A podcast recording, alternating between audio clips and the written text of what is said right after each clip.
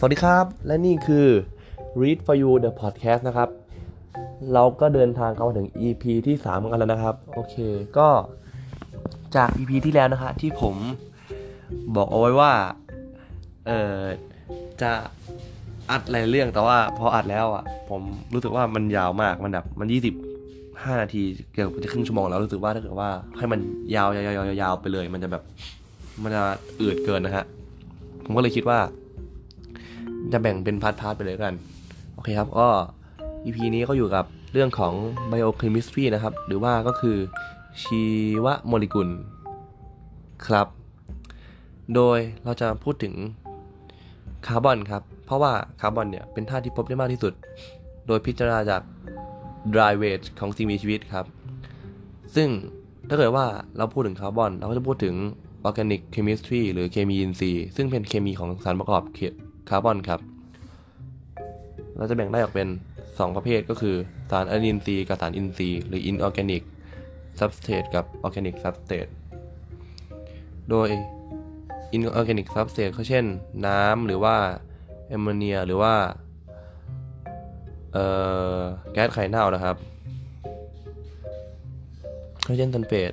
สารอินทรีย์ก็คือสารที่ โมเลกุลประกอบด้วยคาร์บอน แล้วก็ covalent bond แต่ว่าก็มียกเว้นเช่นเอ่อคาร์บอนไดออกไซด์คาร์บอนมอนอกไซด์ไบคาร์บอะไรอย่างนี้เป็นต้นนะครับ โดยลักษณะพิเศษของธาตุคาร์บอนเนี่ยก็คือคาร์บอนจะต่อกันด้วย covalent bond ระหว่างคาร์บอนด้วยกันเองจะเป็น carbon chain โดยถ้าเกิดว่าตรงนี้ทุกคนมีความรู้เบื้องต้นด้านของ ออไอ้เคมีไอ้เคมีอินทรีย์มาก่อนก็จะดีนะครับ หรือว่าเดี๋ยวผมอ่านเออเดี๋ยวผมเดี๋ยวพอฟังผมไปเรื่อยเดี๋ยวก็จะวนกลับมาเรื่องนี้ครับ ก็คือแบบเออขอนอกเรื่องนิดหนึ่งก็แบบคือชีวฟิสิกส์เคมีเนี่ยแบบคือพอผมเรียนมาถึงม .6 เนี่ยผมก็แบบเหมือนกับว่า คือเหมือนกับแบบคุณดูหนังสามเรื่องอะที่มันไม่ใช่สามภาคด้วย แต่มันคือสามเรื่อง แต่ว่าในสามเรื่องเนี่ยมันจะมีแบบตัวละครที่เหมือนกันมีคอนฟ lict ที่คล้ายๆกันมีแบบมีจุดร่วมเหมือนกันที่เยอะมากๆเลยครับถ้าเกิดว่าแบบเหมือนแบบพอคือไอ้ในการศึกษาของที่นี่เนี่ยคือพอเราเรียนนะใช่ป่ะแบบเรื่องมันก็จะคือเรื่องมันก็จะไอ้มีแบบมีตามกำหนดของกระทรวงศึกษาธิการมาเขาแบบตึงตึงตึงตึงไล่ไปตั้งแต่ม .4 ม .5 ม .6 ใช่ไหมแล้วพอเรียนไปเรื่อยอะมันจะมีบางแบบบางจุดที่ฟิสิกส์ มันจะเหมือนกับเคมีฟิสิกส์จะเหมือนกับชีวะชีวะเหมือนเคมี ชีวะเหมือนฟิสิกส์ซึ่งก็พอมารวมกันแล้วอะมันจะมีจุดร่วมที่ใกล้กันมากๆเพราะมันก็คือ เพราะว่าฐานรวมของมันก็คือวิทยาศาสตร์ ซึ่งทำให้พอเราเรียนจบหมดทุกอย่างแล้วอะแบบพอเราเรียนครบหมดแล้วอะถ้าเกิดว่าเรามีความรู้อยู่ เราจะสามารถเชื่อมโยงจุดนั้นมาจุดนี้ผ่านวิชาได้ทำให้รู้สึกแบบว้าวอะครับเหมือนแบบโอ้นี่คือองค์ความรู้รวมทั้งหมด ที่เกิดการรวมร่างกันเป็นก้อนเดียวแล้วเหมือนแบบหนังสามภาคที่ดำเนินมาแล้วพอตอนจบแกแม่งไปโผล่รวมกันในเรื่องเดียวแบบป้องเอาเฮ้ยมาไงวะเนี่ยประมาณนั้น ก็เหมือนกับที่มีเขามีคนกล่าวบอกว่า เริ่มต้นมาของจักรวาล เริ่มจากบิ๊กแบงซึ่งก็คือเป็นเกิดจากเรื่องของฟิสิกส์ใช่ไหมครับ แล้วพอโลกเย็นตัวหนึ่งกดเป็นโลกก็มีเรื่องของเคมีก็คือเป็นสารต่างๆ ที่อยู่ในน้ำทะเลเกิดจากฟ้าผ่าปั๊มปุ่มเกิดเป็นแล้วพอเออนะเออนานเข้าจนกลายเป็นสิ่งมีชีวิต หรือก็คือชีววิทยา แล้วพอชีววิทยาก็เกิดเป็นสิ่งเออสัตว์ต่างๆ ไล่มาตั้งแต่เออเออสัตว์เซลล์เดียว สัตว์หลายเซลล์พืชสัตว์ขึ้นมาบนบก พัฒนาไปมากมายจนสุดท้ายกลายเป็นคน แล้วพอคนเราสุดท้ายเราก็ต้องเออแล้วก็มีการเลยแล้วก็มีวิวัฒนาการมากมาย มีวิทยาศาสตร์มีเทคโนโลยี แต่ว่าสุดท้ายแล้วมันก็นำเราไปสู่ศาสตร์สุดท้ายก็คือจิตวิทยาครับ ก็โทษครับนอกเรื่องไปไกลเลย แล้วก็กลับมาเรื่องของคาร์บอนนะฮะโดยคาร์บอนเนี่ยพอมันต่อกันเป็นสายยาวๆเราก็เรียกมันว่า carbon chain ซึ่งจะแบ่งออกเป็นสามแบบก็คือ เป็น long chain เป็น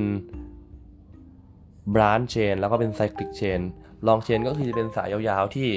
ไม่มีการแตกกิ่งครับ ส่วนบรานเชนก็คือเป็นสายยาวเหมือนกันแต่ว่าจะมีการแตกกิ่ง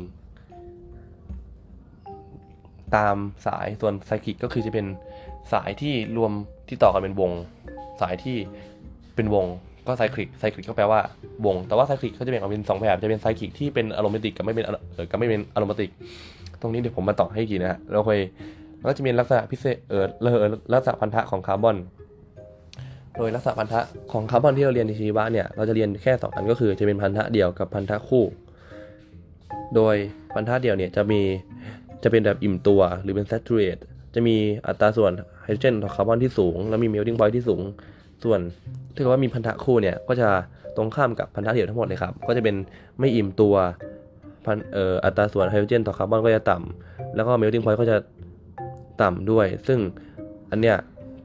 ยิ่งมีพันธะคู่ที่มากขึ้นตาม chain ไปเรื่อยเขาทำให้ไอ้ไอ้พวกเนี้ยมันต่ำต่ำลงไปเรื่อยๆนะครับ โอเคฮะ โดยเริ่มแรกเราก็จะมาเริ่มจากไอ้เป็นสายคาร์บอน โดยเริ่มแรกจะเป็นสารที่เกิดจากคาร์บอนและไฮโดรเจนอย่างเดียว ซึ่งเราเรียกว่าไฮโดรคาร์บอนก็คือ H ก็ตามตัวเลยครับไฮโดรเจนกับคาร์บอนก็เป็นไฮโดรคาร์บอน โดยเนี่ยจะมีแค่คาร์บอนกับไฮโดรเจนเท่านั้น โดยสารจำพวกนี้จะเป็น hydrophobic molecule ก็คือ จะไม่ละลายน้ำครับ โดยในก็อย่างที่บอกไปฮะว่าเราจะเรียนแค่ เฉพาะ พันธะเดี่ยวกับพันธะคู่ เพราะนั้นพันธะเดี่ยวก็คืออัลเคนก็จะเป็นพันธะเออสายที่มีเฉพาะพันธะเดียวเท่านั้น ซึ่งจะมีความอิ่มตัวและไม่ละลายน้ำแล้วก็จะมีอัลคีนก็คือมีพันธะคู่หนึ่งตำแหน่งหรือว่าไดอีนจะมีพันธะคู่สองตำแหน่ง ซึ่งพวกนี้จะเป็นแบบที่ไม่อิ่มตัว แต่ว่าเป็นไดอีนหรือมีพันธะคู่ที่มากกว่าก็จะมีอิ่มตัวมากขึ้น โดยเราก็สามารถเอ่อสรุปได้ว่า เธอว่าเป็นพันธะเดียวทั้งหมดเนี่ยอัตราส่วนไฮโดรเจนต่อคาร์บอนก็จะสูง แต่ก็ว่ามีพันธะคู่ก็จะต่ำแล้วก็ยิ่งมีพันธะคู่มากก็ยิ่งต่ำลงไปเรื่อยๆ ความอิ่มตัวถ้าเกิดเป็นพันธะเดียวก็จะเป็นอิ่ม เธอว่าเป็นพันธะคู่ก็จะไม่อิ่ม ยิ่งมีพันธะคู่มากก็ยิ่งไม่อิ่ม หรือ melting point melting point ของพันธะเดี่ยวเนี่ยก็จะสูง แล้วพอ melting point สูงจะจะสามารถเย็น ซึ่งพอเย็นตัวแล้วก็จะทำให้แข็งง่าย แต่ถ้าว่ามีพันธะคู่ก็จะต่ำและยิ่งลดต่ำลง เมื่อมีพันธะคู่มากขึ้นทำให้ melting point เนี่ยพอต่ำเมื่อเย็นตัวก็จะไม่แข็งและยังเป็นของและก็ยังเป็นของเหลวอยู่ เพราะฉะนั้นเวลาที่โจทย์ถามว่าเออสารนี้อิ่มตัวไหมหรือว่า melting point เป็นยังไงก็ให้เราดูจากพันธะเดียวหรือพันธะคู่กันนะครับ แล้วทีนี้พอจากสายเดี่ยวพอจากที่เป็นเชนหรือเป็นลองเออ ไอที่เป็นไอที่เป็นแบบเป็นสาย อันนี้เราก็จะมาดูกันที่แบบวงนะครับ แบบวงก็จะมีทั้งแบบวงปกติกับแบบที่เป็นเออกับแบบที่เป็นเออวงพิเศษหรือเป็นแบบอารมาติก ซึ่งแบบอารมาติกเนี่ยหรือเรียกอีกแบบหนึ่งว่ามันจะเป็นมันจะเกิดการเรียเซแนนครับ ก็ตรงนี้ ก็ขอให้ทำกันไปก่อนนะครับ เดี๋ยวผมมันเดี๋ยวมันจะไปต่ออีกทีในหัวข้อของ สารเคมีอินทรีย์ในเรื่องของเคมีนะครับ ตรงนี้เอาเป็นว่าจำกันไว้ก่อนว่าเอออะโรมาติกเนี่ยมันจะเป็นเอ่อไซคลิกเชนแบบพิเศษ ซึ่งเกิดการเร s เนนซึ่งวิธีการดูว่าไอสารนั้นนะมันมีการเร s เนนไหมก็ให้ให้เราใช้กฎของอ่าเอาเป็นว่ามันเป็นมันเป็นชื่อของคุณภาษาคือชื่อเขาเป็นภาษาดอยช์ครับภาษาเยอรมันผมหันไม่ออก เอาเป็นว่ากฎก็คือให้ดูดูในหนึ่งวงเนี่ย คือสมมุติว่ามันเป็นเป็นวงหนึ่งวง ถ้าเกิดว่ามันมีอิเล็กตรอนอยู่ภายในวงเท่ากับ 4n บวก 2 เนี่ย ก็จะเป็นเร s โ n น n ครับ อย่างเช่นว่ามันมี 1 วง 1 วงก็คือ n เท่ากับ1พอเราเอาไปแทนสูตรก็คือถ้าเกิดว่าในวงมีอิเล็กตรอนเท่ากับ 6 เนี่ย มันก็จะเป็นเร s โ n น n ครับ โดยในไอพวกไอไอพวกเนี้ยมันจะมีตัวพื้นฐานสุดก็คือวงเดียวที่เป็นเร s โ n น n อันนี้มันชื่อว่าเบนซีน ซึ่งไออะโรมาติกไฮโดรคาร์บอนเนี่ยมันจะสามารถดูดเอ่ออัลตราไวโอเลตอยู่ที่ 280 นาโนเมตร แล้วก็จะมีวงแบบอื่นๆ อีก ทั้งเป็นวง 2 วงติดกัน จะเรียกว่า naphthalene วง 3 วงติดกันเรียกว่า anthracene หรือวง 3 วงติดกันที่ไม่ได้เป็นเรียงเป็นแนวนอน แต่ว่าจะมีไอวงหนึ่งที่ขึ้นไอหัวมันจะขึ้นเอกขึ้นไปข้างบนนะฮะมันเออมันชื่อว่า phenanthrene ซึ่งไอ phenanthrene เนี่ยจะเป็นส่วนประกอบของ สเตียรอยด์นะครับ ตรงนี้เอออยากให้จำไว้เพราะว่ามันจะสามารถเอาไปประยุกต์กับเรื่องอื่นของชีวะได้อย่างเช่น มันจะมีเรื่องของฮอร์โมนบ้างประมาณนี้ครับ แล้วก็จะมีตัวที่ ยิ่งซึ่งไอพอไอการที่มันมีไอวงอะโรมาติกเอ่อหลาย ๆ วงเนี่ย อันนี้เขาจะเรียกอีกชื่อนึงว่าจะเป็น polycyclic ซึ่ง polycyclic เนี่ยมันเป็นสารก่อมะเร็งครับซึ่งไม่ซึ่งไอ polycyclic เนี่ยมันจะเป็นตัวก่อมะเร็ง ซึ่งสารก่อมะเร็ง อันนี้เราเรียกอีกชื่อหนึ่งว่า carcinogen หรือว่า tobacco ไม่เออขอโทษครับ สารก่อมะเร็งเนี่ยจะชื่อว่า carcinogenซึ่งก็จะมีตัวอย่างเช่นเอ่อ pyrene benzopyrene หรือว่า coronene ซึ่ง pyrene กับ benzopyrene เนี่ยเออไอไอไอสองตัวนี้จะมีชื่อเรียกอีกอย่างหนึ่งว่า tobacco ครับ ซึ่งเป็นสารก่อมะเร็งเช่นกัน เพราะว่าเป็น polycyclic แต่อะโรมาติกที่ว่าเนี่ยมันจะเป็นเอออะโรมาติกที่มีเฉพาะแค่คาร์บอนกับไฮโดรเจน แต่ว่ามันมีอีกแบบหนึ่งที่เรียกว่าเฮตโรไซคลิกอะโรมาติกก็คือมีธาตุอื่นปนอยู่ข้างใน อย่างเช่นถ้าเกิดว่ามีโอด้วยหนึ่งตำแหน่ง อันนี้เขาเรียกว่า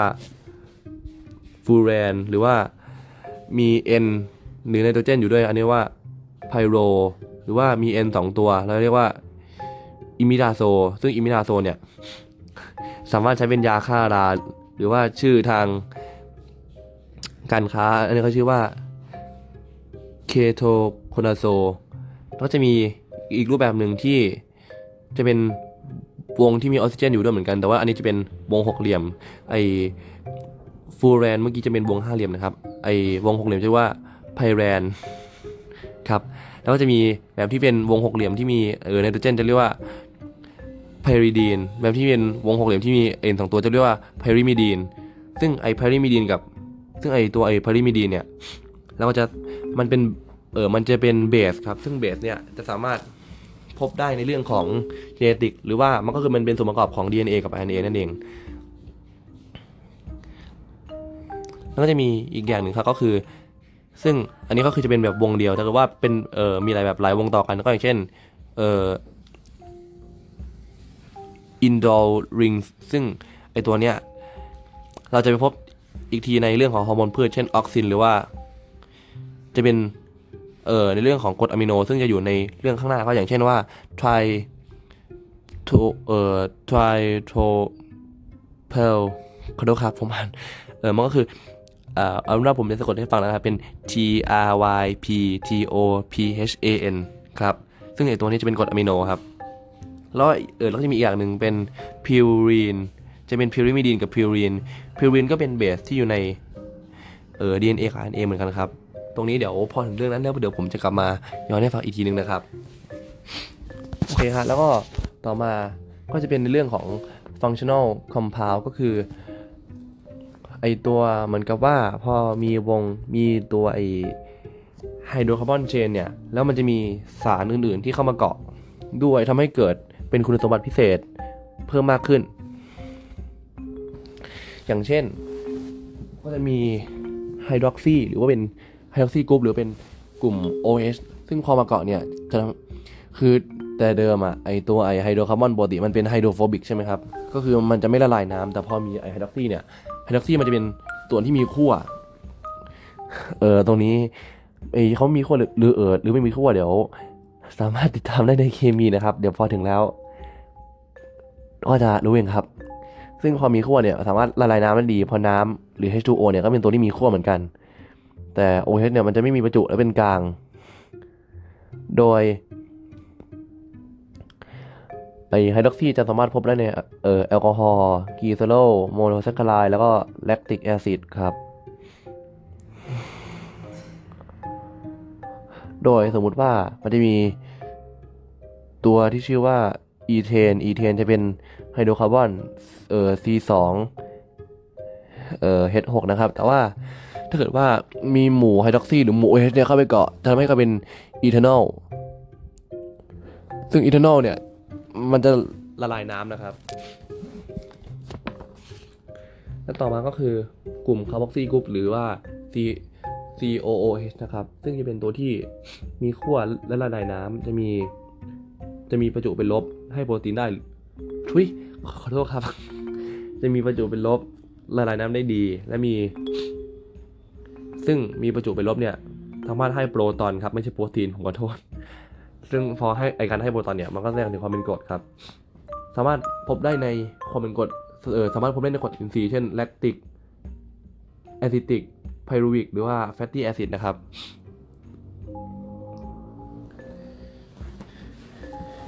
ต่อมาก็คือ amino group หรือว่า NH2 ซึ่งไอไออันนี้เนี่ย จะมีลักษณะก็คือมีกลิ่นคาว มีขั้วละลายน้ำได้ดี มีประจุบวก สามารถรับโปรตอนได้ คือมันจะเป็นเบสครับ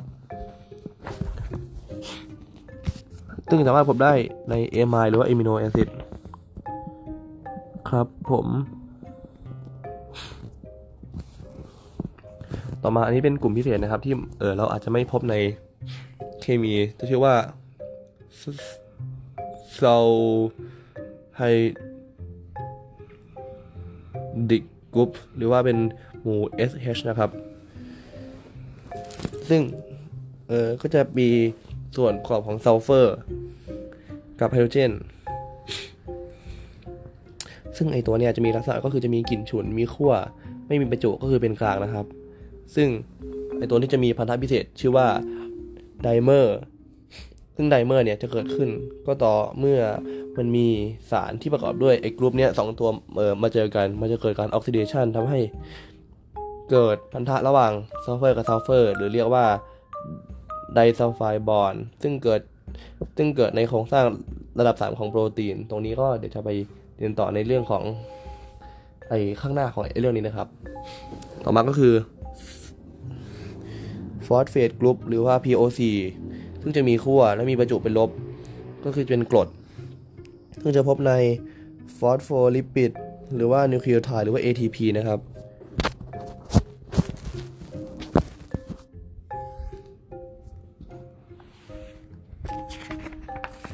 ต่อมาก็คือ carbonyl group หรือว่าจะเป็นเอ่อหมู่ CO นะฮะ ซึ่ง CO เนี่ยมันจะเอ่อ มีลักษณะก็คือ จะมีขั้วละลายน้ำได้ดี ไม่มีประจุและมีกลิ่นเฉพาะตัว ซึ่งสามารถพบได้ในโมโนซัคคารายซึ่งไอ CO เนี่ยมันจะมีอยู่สองเออสองรูปแบบก็คือมันถ้าเกิดว่ามันอยู่ตรงบริเวณปลายของสาย carbon chain เนี่ยมันจะเรียกว่า aldehyde group เออไม่ มันจะชื่อว่าอัลดีไฮด์แต่ว่ามันอยู่ตรงกลางระหว่างเออคาร์บอนสองตัวที่อยู่ในสายของไอเออ carbon chain นะอันนี้เราเรียกว่าคีโตน ถ้าเป็นอัลดีไฮด์มันจะมีไอไฮโดรเจนมาเกาะอีกหนึ่งตัว แต่เกิดว่าไม่มีแต่ก็เป็นคีโตนมันจะไม่มีไฮโดรเจนมาเกาะ ก็หมู่ functional ก็จะมีอยู่ประมาณนี้นะฮะ เป็นแบบตัวพื้นฐาน แต่ว่ามันจะมีแบบตัวพิเศษอย่างเช่นว่า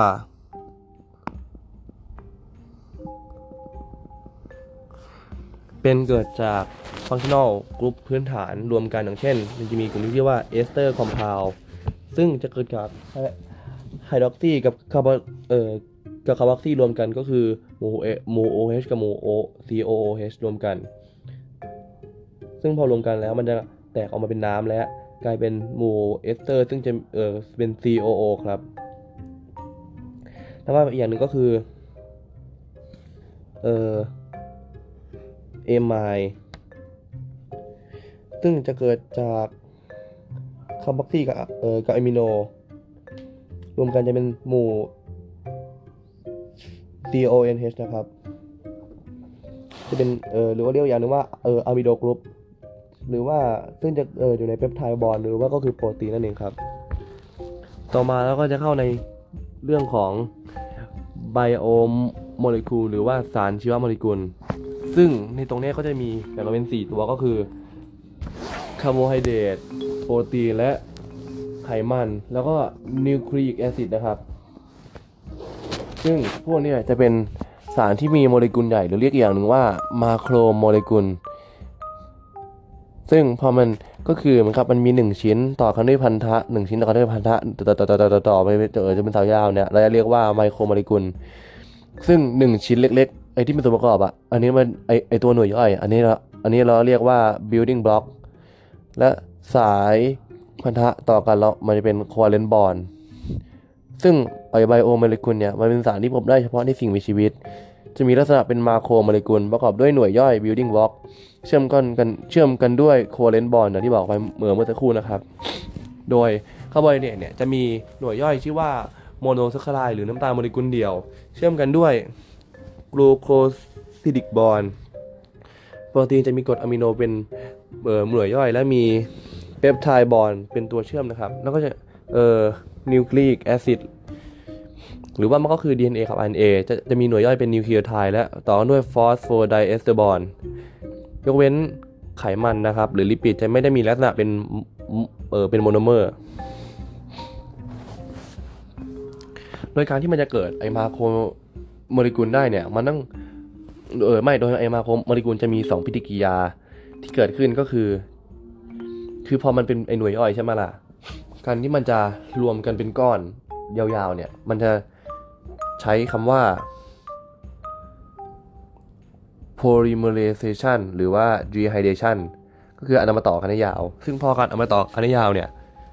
เวลาที่เอามาต่อกันแล้วอะ มันจะเกิดน้ำออกมา สมมุติว่ามีอยู่สองชิ้นเอามาต่อกัน ก็จะเกิดน้ำหนึ่งมีสามชิ้นเอามาต่อกันจะเกิดเป็นน้ำสองก็คือ อันนี้เราเออมันก็เลยทำให้เรารู้ว่า เออโพลิเมอร์เนี่ยที่เอามาเออที่ต่อกันยาว n เออ n หน่วยจะมีน้ำเกิดขึ้นมา n ลบหนึ่งหน่วยนั่นเองครับ แล้วก็พอมันเป็นสายยาวเนี่ยถ้าเกิดว่าเราต้องการทำการแตกมันอะเราจะเออมันจะชื่อว่าเออเออหรือว่าการ break down เนี่ยมันก็คือ hydrolysis หรือว่าการสลายมาโครโมเลกุลให้กลายเป็นเออให้เออให้กลายเป็นหน่วยย่อย ซึ่งจะเกิดได้การ ก็คือพอมันมีพันธะอยู่ให้เราใส่น้ำเข้าไป พันธะจะแตกออกแล้วกลายเป็นหน่วยย่อยนั่นเองครับ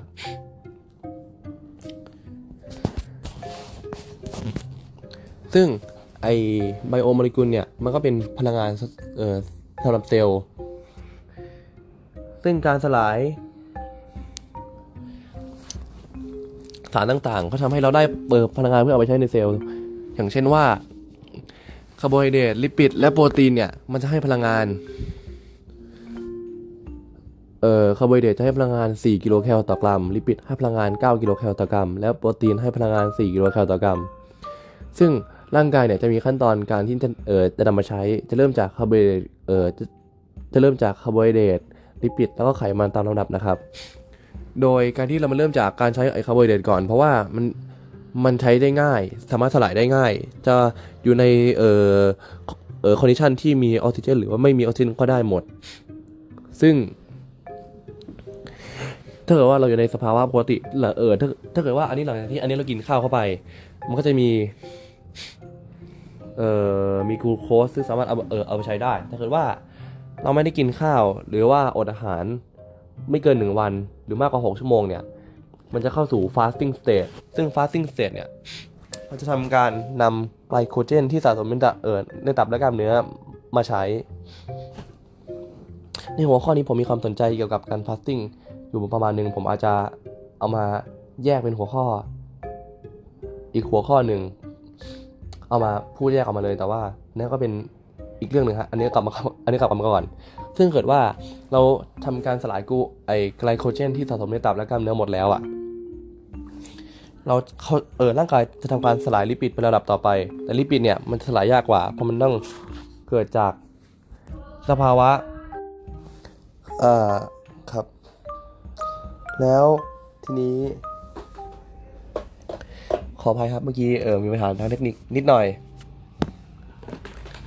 เอาเออเอาเป็นว่าก็คือ พอมันทำการสลายไกลโคเจนที่สะสมในตับและกล้ามเนื้อเสร็จแล้วเนี่ย มันก็จะเข้าสู่เอ่อระยะต่อไปก็คือการสลายลิปิด ซึ่งlipid เนี่ยมันจะสลายยากกว่าเพราะ condition ที่มันต้องการก็คือ มันจะสลายได้ต่อเมื่อในกรณีที่เรามีออกซิเจนเท่านั้น ซึ่งอันเนี้ยอันนี้เขาเรียกว่าเอ่อ starvation state หรือว่ามักซึ่งมันก็คือการเอาเนื้อเยื่อไขมันใต้ผิวหนังเออออกมาใช้ ซึ่งแต่ละคนเนี่ยจะมีไม่เท่ากัน แต่ว่าพอมันผ่านถึงจุดนี้ออกไปแล้วอะ มันก็จะเข้าสู่ระยะที่ 3 ก็คือการใช้โปรตีน ซึ่งระยะเนี่ยมันคือระยะที่เรียกว่าเป็นวิกฤตแล้วหรือว่าเป็นมันคือ disaster แล้ว ซึ่ง มันซึ่งมันจะทำให้เกิดโรคที่เกิดจากการขาดพลังงาน หรือว่าก็คือขาดสารอาหารนั่นเอง ซึ่งมันสิ่งที่อันเออสิ่งที่อันนี้เขาจะเอาไอเออนำมาใช้ได้ก็คือโปรเออบอดี้โปรตีนหรือว่าก็คือเส้นผมขนหรือกล้ามเนื้อ และต่อมาสุดท้ายก็คือจะเกินเออจะเออมันจะใช้พลาสมาโปรตีนหรือว่ามันจะใช้อะบูมินในเลือด ซึ่งอะบูมินเนี่ยมีหน้าที่ในการอุ้มน้ำในหลอดเลือด ซึ่งถ้าเกิดว่าเรา ถึงระยะของเอ่อบรอดี้โปรตีนเนี่ย มันทำการมันทำให้เอ่อเส้นผมไม่มีแล้วก็ขนไม่มีหรือว่ากล้ามเนื้อก็จะไม่มีทำให้ตัวรีบเออเหมือนแบบกล้ามเนื้อติดกระดูกอะฮะถ้าเกิดว่าเราถึงระยะสุดท้ายที่มีการใช้เอ่อ plasma protein แล้วอะมันจะเรียกว่าซึ่งมันจะทำให้น้ำรั่วออกมาจากหลอดเลือดทำให้บวม หรือว่าท้องป่อง ครับโอเคครับเราก็จะมาเจาะกันที่ในแต่ละตัวนะครับ ตัวต่อมาก็คือคาร์โบไฮเดรตซึ่งเป็นโพลิเมอร์ของโมโนแซคคาไลด์ก็คือไอโมโนแซคคาไลด์เนี่ย จะเป็นน้ำตาลโมเลกุลเดี่ยวใช่ไหมครับ ทีนี้น้ำตาลโมเลกุลเดี่ยวก็จะเกิดได้จาก ไอสารสองสารก็คือหมู่ของอัลดีไฮด์กับคีโตน ซึ่งทั้งคู่ก็เป็น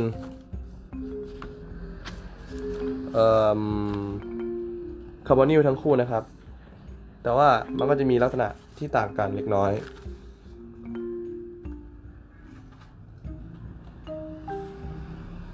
อย่างเช่นว่า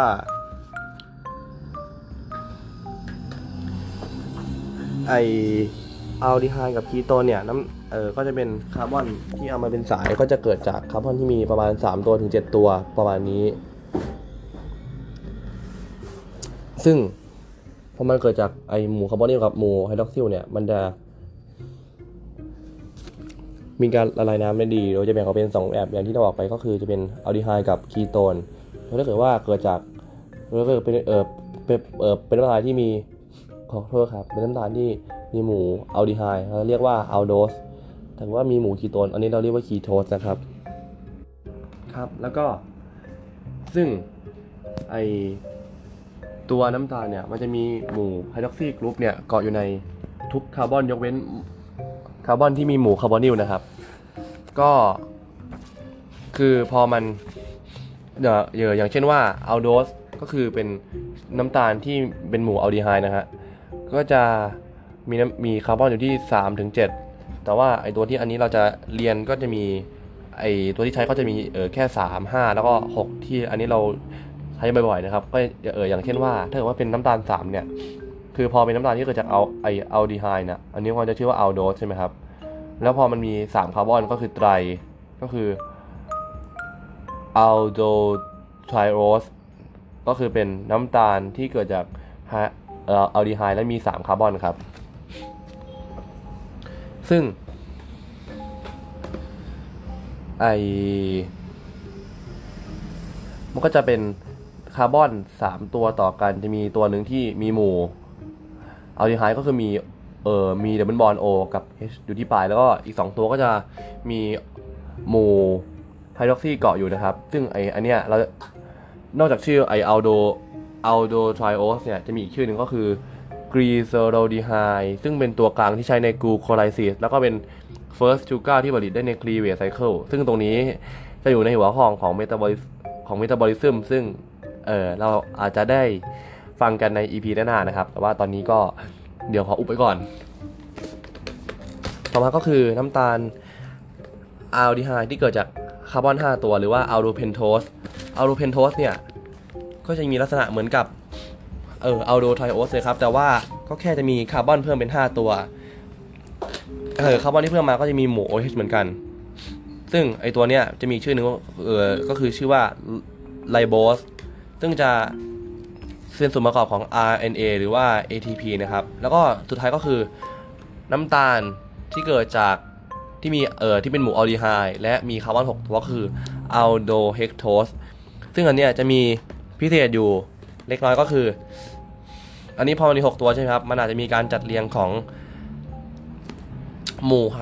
ดรอกซี่ที่ต่างไปอย่างเออก็คือให้คุณให้เพื่อนๆนึกสภาพถึงคาร์บอนที่เป็นสายตรงๆ 6 ตัวใช่ไหมครับ ตัวแรกอะก็เป็นไอตัวหัวมันอะ มันจะเป็นเอ่อหมู่อัลดีไฮด์แล้วก็จะเหลืออีก5ตัวใช่ไหมทีนี้มันมี 2 แบบ ซึ่งมันก็คือในหัวข้อของ เคมีไอสารชีวโมเลกุลใช่ไหมมันจะมีสิ่งที่เรียกหรือว่าไอไอไอไฮโดรคาร์บอนอะมันจะมีสิ่งที่เราเรียกว่าไอโซเมอร์ก็คือ เป็นสารที่มีสูตรโมเลกุลเหมือนกัน แต่ว่าสูตรโครงสร้างต่างกัน ซึ่งทีเนี้ยไอตัวเนี้ยคือพอตรงหัวมันเป็นไอหมู่คาร์บอนิลไปแล้ว อีก 5 ตัวมันก็จะเป็นหมู่ไฮดรอกซีแต่ว่าไฮดรอกซีเนี่ยมันจะมี 2 แบบแบบแรกก็คือ ก็อย่างที่บอกไปว่าให้นึกถึงสายตรงๆใช่ไหมมันจะมีทางขวากับทางซ้ายใช่ป่ะแบบแรกมันจะเป็นจะเรียงแบบขวาซ้าย ขวาขวาขวา อันเนี้ยเราจะเรียกว่ากูโคสและทีนี้อีกแบบหนึ่งก็คือเป็นขวาซ้ายซ้ายขวาขวา อันเนี้ยจะเรียกว่ากาแลกโตสซึ่งทั้งคู่อะจะต่างกันแค่บริเวณที่มีการจับของไฮดรอกซีแต่ว่าจะมีสูตรโมเลกุลที่เหมือนกันเป็นไอโซเมอร์กันแค่นั้นเองครับ ต่อมาก็คือ น้ำตาลที่เกิดจากหมู่คีโตน หรือเราเรียกว่า ketose ก็จะ feel คล้ายๆกับเมื่อกี้ก็คือถ้าเกิดว่าเป็นน้ำตาลที่เกิดจากคีโตนเราเรียกว่าก็เออเราเรียกว่าคีโต แล้วก็พอมีคาร์บอนสามตัวก็คือ ketotriose ซึ่งรูปแบบนี้ก็คือให้นึกถึงสายเหมือนกันครับ เป็นให้นึกถึงคาร์บอนสามตัวที่เรียงกันในแนวตั้ง แต่ว่าตรงกลางเนี่ยมันจะมีเออจับกับเดอร์มันมอนโอแล้ว ไอหัวท้ายอะมันก็จะเป็นจับกับหมู่ไฮดรอกซีเหมือนกัน ซึ่งไอ ketotriose เนี่ยจะมีอีกชื่อหนึ่งเรียกว่า dihydroxyacetone หรือว่าก็คือ DHA ครับ แล้วพอเป็นคาร์บอน 5 ตัวก็จะเป็น ketopentose ไอตัวเนี้ยมันก็จะเหมือนกับไอ ketotriose แต่ว่าจะมีไอคาร์บอนต่อออกมาใน ต่อออกมาเพิ่มอีก 2 ตัว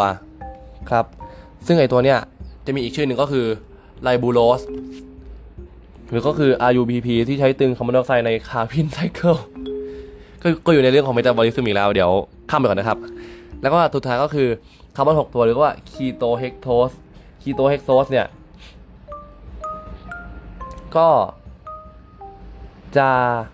มีการจัดเรียงที่คล้ายๆกับในรูปแบบของ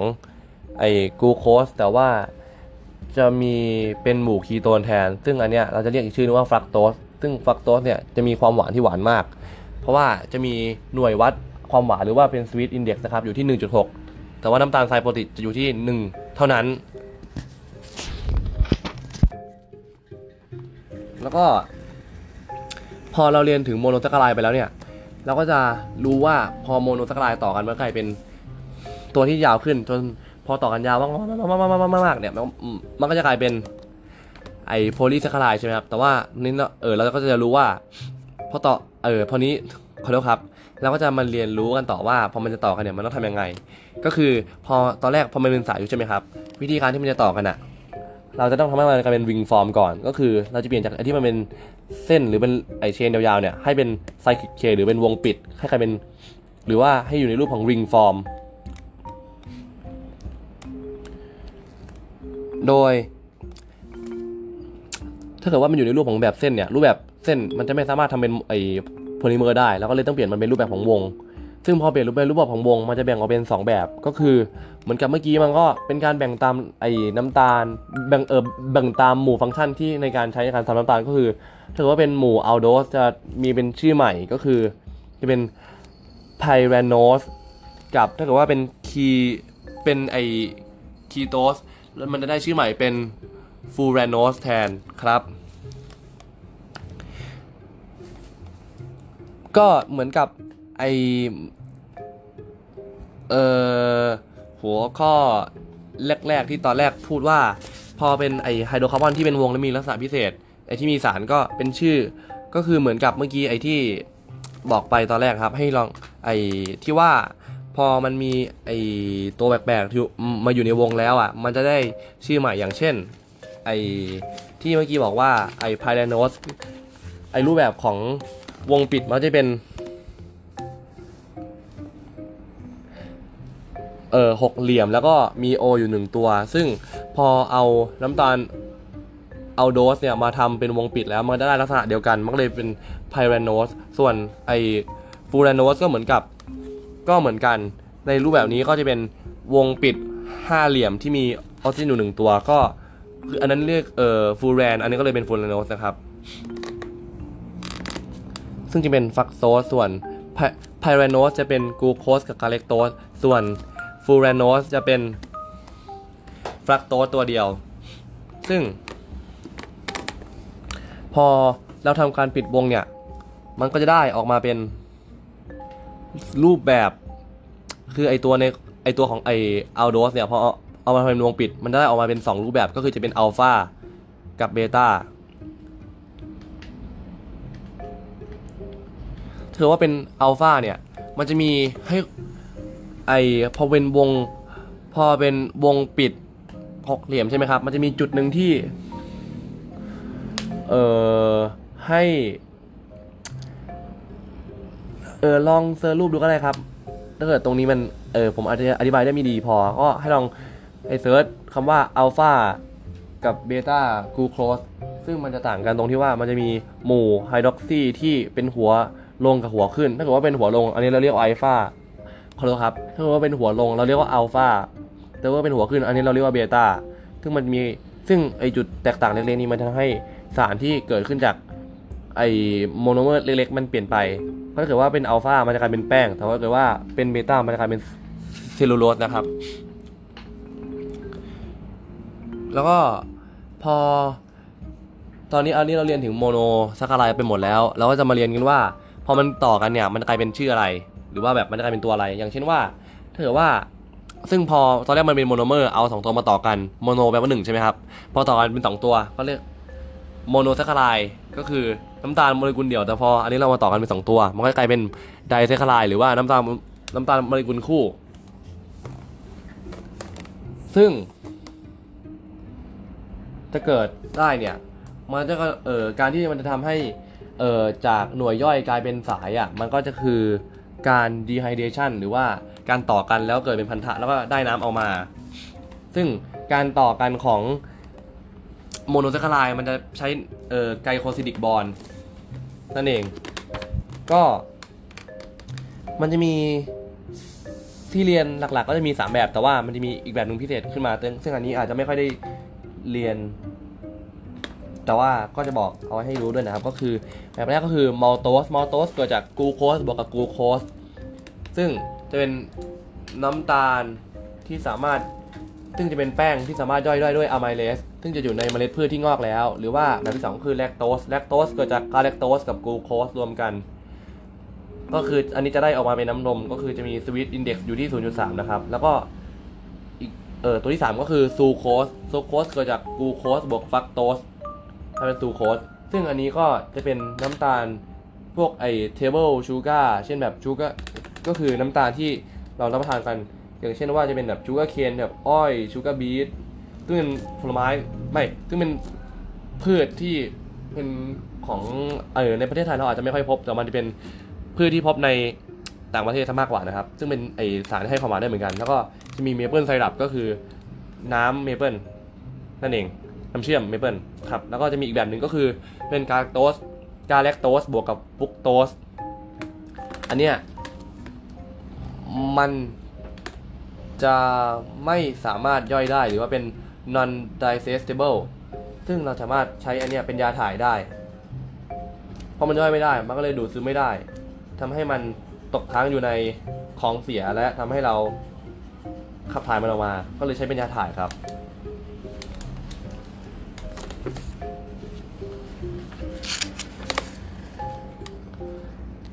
แล้วก็มันจะเออแล้วก็จะมาไอ้ดูกันต่อถึง การตรวจสอบน้ำตาลนะฮะ การตรวจสอบน้ำตาลจะทำได้หลายวิธีอย่างเช่น ใช้ t o l e n c e rigid หรือว่า จะเป็นการใช้ เอออย่างเช่นว่าเราเอาน้ำตาลมา ถ้าเกิดว่าเราเอามา เออสารทดลองก็คือจะใช้ เออเอ่อซิลเวอร์ ที่จับตัวกับแอมโมเนีย ซึ่งถ้าเกิดว่ามันมีน้ำตาลอยู่มันจะทำให้อาแอมโมเนียออกเออเอาไว้จับตัวกับน้ำตาลและออกมาเป็น silver ที่เป็นรูปแบบของ solid แทน ก็คือไอตัวไอไอสารประกอบของ silver เนี่ยตอนแรกมันจะไม่มีสีแต่ว่าพอมันถ้าเกิดว่าเออมันมีน้ำตาลอยู่แล้วมันเกิดปฏิกิริยามันจะกลายเป็นเกิดเป็นเงินขึ้นมาเป็น solid นะครับ แล้วก็อีกอย่างหนึ่งก็คือ การใช้สารละลายเบเนดิกต์ อันนี้ทุกคนอาจจะคุ้นเคยกันมากกว่า ก็คือถ้าเกิดว่ามันถ้าเกิดว่ามีน้ำตาลเนี่ยเบเออเบเนดิกต์มันจะเป็นสีฟ้า แต่ว่าเกิดว่ามีน้ำตาลแล้วไปทำกิริยา แล้วทำปฏิกิริยามันจะกลายเป็นสีแดงอิฐก็คือแปลว่ามีน้ำตาลนะครับ โดยสารที่สามารถตรวจสอบได้เนี่ย ก็จะมีกูโคสฟุกโตสคาเลคโตสมอลโตสแลคโตสแต่ว่าถ้าเกิดว่ามันมีน้ำตาลอยู่ตัวหนึ่งที่ไม่สามารถใช้การทดลองนี้ตรวจสอบได้ก็คือซูโครสนั่นเองครับ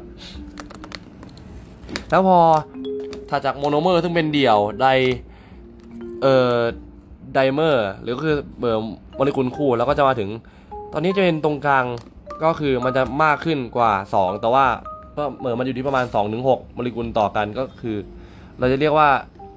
oligosaccharide จะอยู่ที่2ถึง6โมโนแซคคารายต่อกันนะครับพอตรงนี้เราก็อาจจะ เอ่อเอาไปใช้ในการหาสมมติว่าแบบเขาให้สายยาวๆของโมเลกุลมาแล้วก็อาจจะเออเขาอาจจะถามถึงว่า อันนี้มันมีสูตรเป็นอะไรก็ ประมาณนั้นครับ แล้วต่อมาพอเราเรียนตั้งแต่เออเป็นเดี่ยวคู่สายที่เริ่มยาวขึ้นมา แล้วก็เรียนถึงสุดท้ายก็คือโมโนซัคคารายนะครับ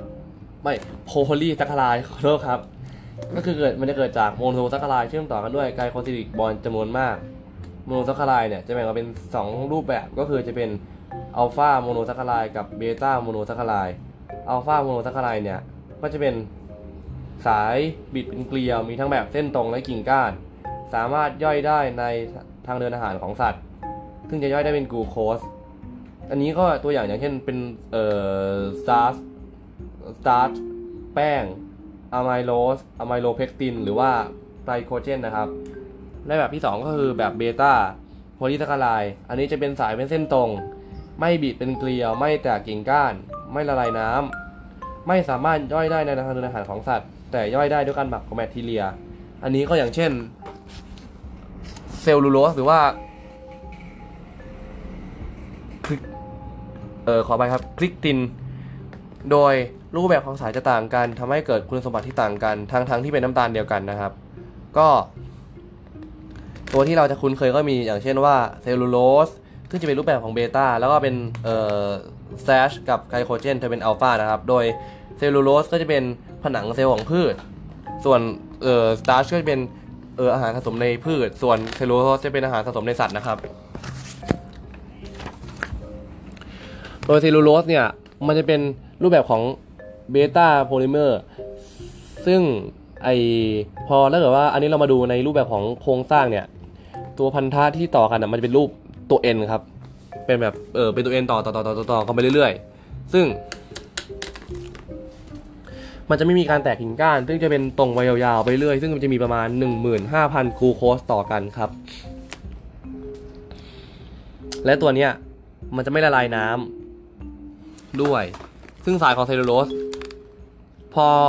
ซึ่งไอเนี่ยมันก็ไม่มเออมันก็ไม่ได้มีแค่สายเดียวมันจะเป็นเออหลายๆสายต่อหลายๆสายที่โยงโยงโยงโยงแบบมาตีคู่หรือแบบเป็นก้อนๆกัน แล้วพอสายมันมาอยู่ข้างๆกันเนี่ย มันจะเกิดเฮเออไฮโดรเจนบอลยึดติดกันนะครับ แล้วพอหลายๆสายมากๆมารวมกันเป็นรวมกันเป็นมัด มันจะกลายเป็นไมโครไฟบิลและสารกันกลายเป็นเซลล์วอลของพืชครับ โดย plant cell จะมีผลิตภัณฑ์เป็นเซลลูโลสนะครับ โดยอย่างเช่นตัวอย่างที่เราเห็นก็อย่างเช่น เป็นฝ้ายเป็น cot- เอ่อฝ้ายหรือ cotton เป็นสำลี หรือว่าเป็นกระดาษหรือว่าเป็นเอ่อไฟเบอร์ เช่นสายป่าน หรือว่าเออเราสามารถเอาเส้นใยกัญชาเอามาไอทอผ้าได้เหมือนกันนะครับ หรือว่าซึ่งถ้าเกิดว่าอันนี้เรากินเข้าไป มันจะย่อยไม่ได้แล้วกลายเป็นเอ่อขี้ครับ แล้วอีกด้วยแบบหนึ่งก็คือเอ่อตาชหรือว่าเป็นแป้งนะครับ ซึ่งเป็นในอัลฟากูโคสสามารถย่อยได้สามารถย่อยได้ ซึ่งมันก็จะแบ่งออกเป็น 2 แบบอีกก็คือ เป็นสายที่ไม่แตกกิ่ง และสายที่แตกกิ่ง สายที่ไม่แตกกิ่งจะเรียกว่าอะไมโลสส่วนสายที่แตกกิ่งจะเรียกว่าอะไมโลเพกตินอะไมโลสเนี่ยก็นั่นแหละครับ มันก็จะไม่แตกกิ่งแล้ว ตัวมันทะด้วยว่าอันนี้เราดูถึงโครงสร้างมันจะเป็นรูปตัว V ครับ เป็นตัว V ตัว V ตัว V ตัว V ตัว V ตัว V ตัว V ต่อเอ่อต่อกันเรื่อยๆ แต่ว่าพอเอาไมโลเพกตินเนี่ยพอมันแตกกิ่งใช่ไหมมันก็ทำให้มันจะเป็นสายที่ ไม่ได้เป็นเส้นตรงยาวๆมันจะเป็นแบบมีแบบมีเส้นเล็กๆเล็กๆเล็กๆเล็กๆเล็กๆเล็กๆด้วย โดย เราสามารถพบ อ่าอะไมโลเพกติน เออเราสามารถพบไอพวกไออะอะไมโลเพกตินกับอะไมโลสได้เนี่ยในสแตชซึ่งสแตชก็คือจะเป็นสารที่เป็นอาหารเป็นอาหารสะสมในพืชนะครับ และสุดท้ายก็คือไกลโคเจน ไกลโคเจนจะเป็นอัลฟากูโคสที่ต่อกัน ซึ่งจะแตกกิ่งเสมอไม่เหมือนกับ starch starch จะมีทั้งแบบที่แตกกิ่งและไม่แตกกิ่งนะครับ โดยสรุปแล้ว ก็จะแบ่งออกเป็น 3 ตัวที่เราศึกษาบ่อยๆ ก็จะมีเซลลูโลสเอ่อ starch กูไกลโคเจน โดย starch กับไกลโคเจนจะเป็นรูปแบบของอัลฟาส่วนไกลเซลลูโลสจะเป็นเบต้าตัวเดียวนะครับ โดยเซลลูโลสจะไม่แตกกิ่งก้าน starch จะมีแตกและไม่แตกแบบไม่แตกจะเรียกว่าอะไมโลสแบบแตกจะเรียกว่าอะไมโลเพกติน ส่วนไกลโคเจนจะแตกเสมอ เอ่อเซลลูโลสจะไม่สามารถย่อยได้ในทางเดินอาหารสัตว์ ส่วน starch กับไกลโคเจนสามารถย่อยได้ และบทบาทสำคัญของไกลของเซลลูโลสก็คือทำหน้าที่เป็น plant cell wall ส่วน starch ก็คือสะสมในพืช เซลลูโลสสะสมในสัตว์นั่นเองครับ แล้วก็จะมีอีกตัวหนึ่งนะครับเป็นตัวที่แยกออกมา ที่เมื่อกี้อันนี้ผมบอกไปในเรื่องของว่า แบบเบต้าโพลีแซ็กคาไรด์เนี่ยจะมีเซลลูโลสและมีตัวหนึ่งก็คือเป็นคลิสตินคลิสตินจะมีลักษณะคล้ายกับคล้ายกับเซลลูโลสแต่ว่าจะพบใน แต่ว่ามันจะเป็นโมโนเมอร์มันจะมีตัว functional group แยกออกมาพิเศษ ซึ่งจะมีหมู่ไนโตรเจนอะซิติลหรือว่าขอโทษครับ ตัวที่มันมี กลูโคสเนี่ยมันจะเป็นกลูโคสพิเศษที่มีfunctional group แยกออกมา ซึ่งชื่อมันจะมีซึ่งชื่อของมันก็คือ N อะซิติลกลูโคซามายจะเป็นน้ำตาลโมเลกุลเดี่ยวที่มีไนโตรเจนอยู่ด้วยนะครับ ซึ่งไอตัวนี้มันจะเป็นพันธะ glycosidic bond ที่เป็นรูปตัว N คล้ายๆกับเซลลูโลสแต่ว่าเราจะพบในเปลือกแข็งของแมลงกุ้งปู กั้งตะขาบ ผนังของเห็ดลาหรือยีสต์นะครับ เอ่อ งั้นผมขอจบ EP นี้ตรงนี้เอาไว้ก่อนนะครับ เพราะว่าดูเหมือนว่าเวลาจะผ่านมานานมาก ๆแล้ว ขอบคุณครับ